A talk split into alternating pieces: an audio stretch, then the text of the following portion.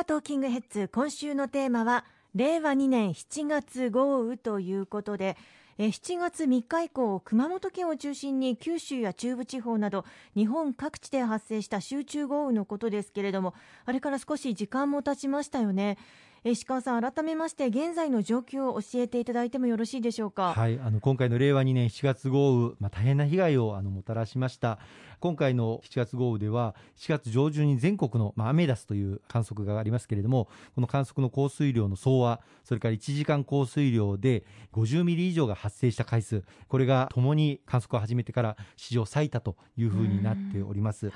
今回の豪雨では7月の17日の時点の数字ですけれども亡くなられた方が行方不明の方も含めて85名また住宅家屋の被害では床上浸水が7400余りまた床下浸水が7000弱合計1万5000戸を超える重火の被害が出ております。さらに停電や、まあ、断水も相次いだわけですけれども断水はまあ最大で3万1000戸を超える家で断水が発生いたしましたしまた停電は九州の熊本県だけで一時期7月4日の午前10時の時点ですけれども8840戸のご家庭が停電という被害をもたらしました、まあ、大変な被害の中今も2000名を超える方々が避難所での厳しい生活を余儀なくされているというそういう状況にございます先日ちょうど赤羽国土交通大臣も被災地に視察に出向かれましたよね、まあ、これから具体的な復旧・復興という流れになるかと思いますがいかがでしょうか、はい、あの発災して以降私ども公明党、まあ、現地九州の議員を中心に被災地をくまなくあの走りに走り被災された方々のお声を聞きそれを市町村また県そして国へとお声を届け一日も早い、まあ、人命の救出が最優先ですけれどもその後の復旧・復興にと邁進をさせていただいております。山口代表もつい先日被災地を訪問させていただいて現場の状況を確認してきたところですしまた復旧・復興において一番大きな役割を果たす国土交通省大臣を公明党の赤羽和義衆議院議員がさせていただいておりますけれども阪神・淡路大震災の経験を有しているこの赤羽さん、まあ、議員になってからずっと防災・減災力を入れて取り組んでまいりました。何よりもあの現場を最優先に考えるそれがあの行動の原点になっている方で現場に訪れそして現場の状況をつぶさに把握をして支援をしっかりやっていきたいということを政府与党を挙げて今取り組んでいるところです。例えば生活のインフラがダメになってしまったところもあると思いますし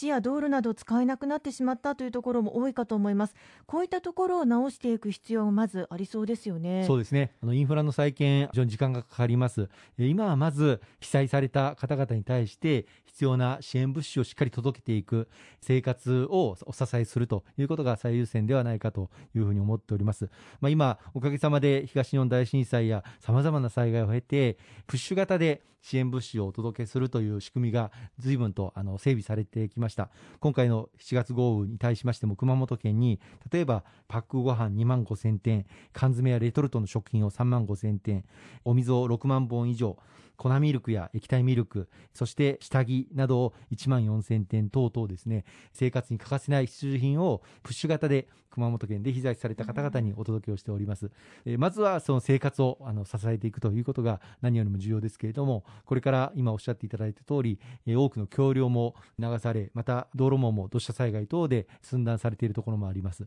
また孤立しているあの集落もありますのでそういった方々の生活が復帰できるようにですね全力を挙げてまいりたいと思っていますまた今避難所に避難されている方々が生活のなりわいを取り戻すためにまずは仮設住宅からになろうかと思いますけれども、はい、住宅の再建等もしっかり後押しをしていきたいというふうに思っていますね。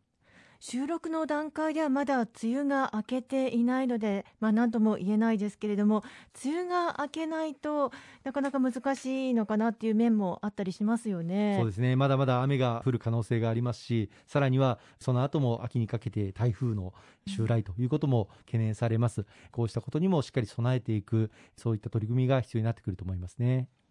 ありがとうございます。後半も引き続きお話を伺っていきます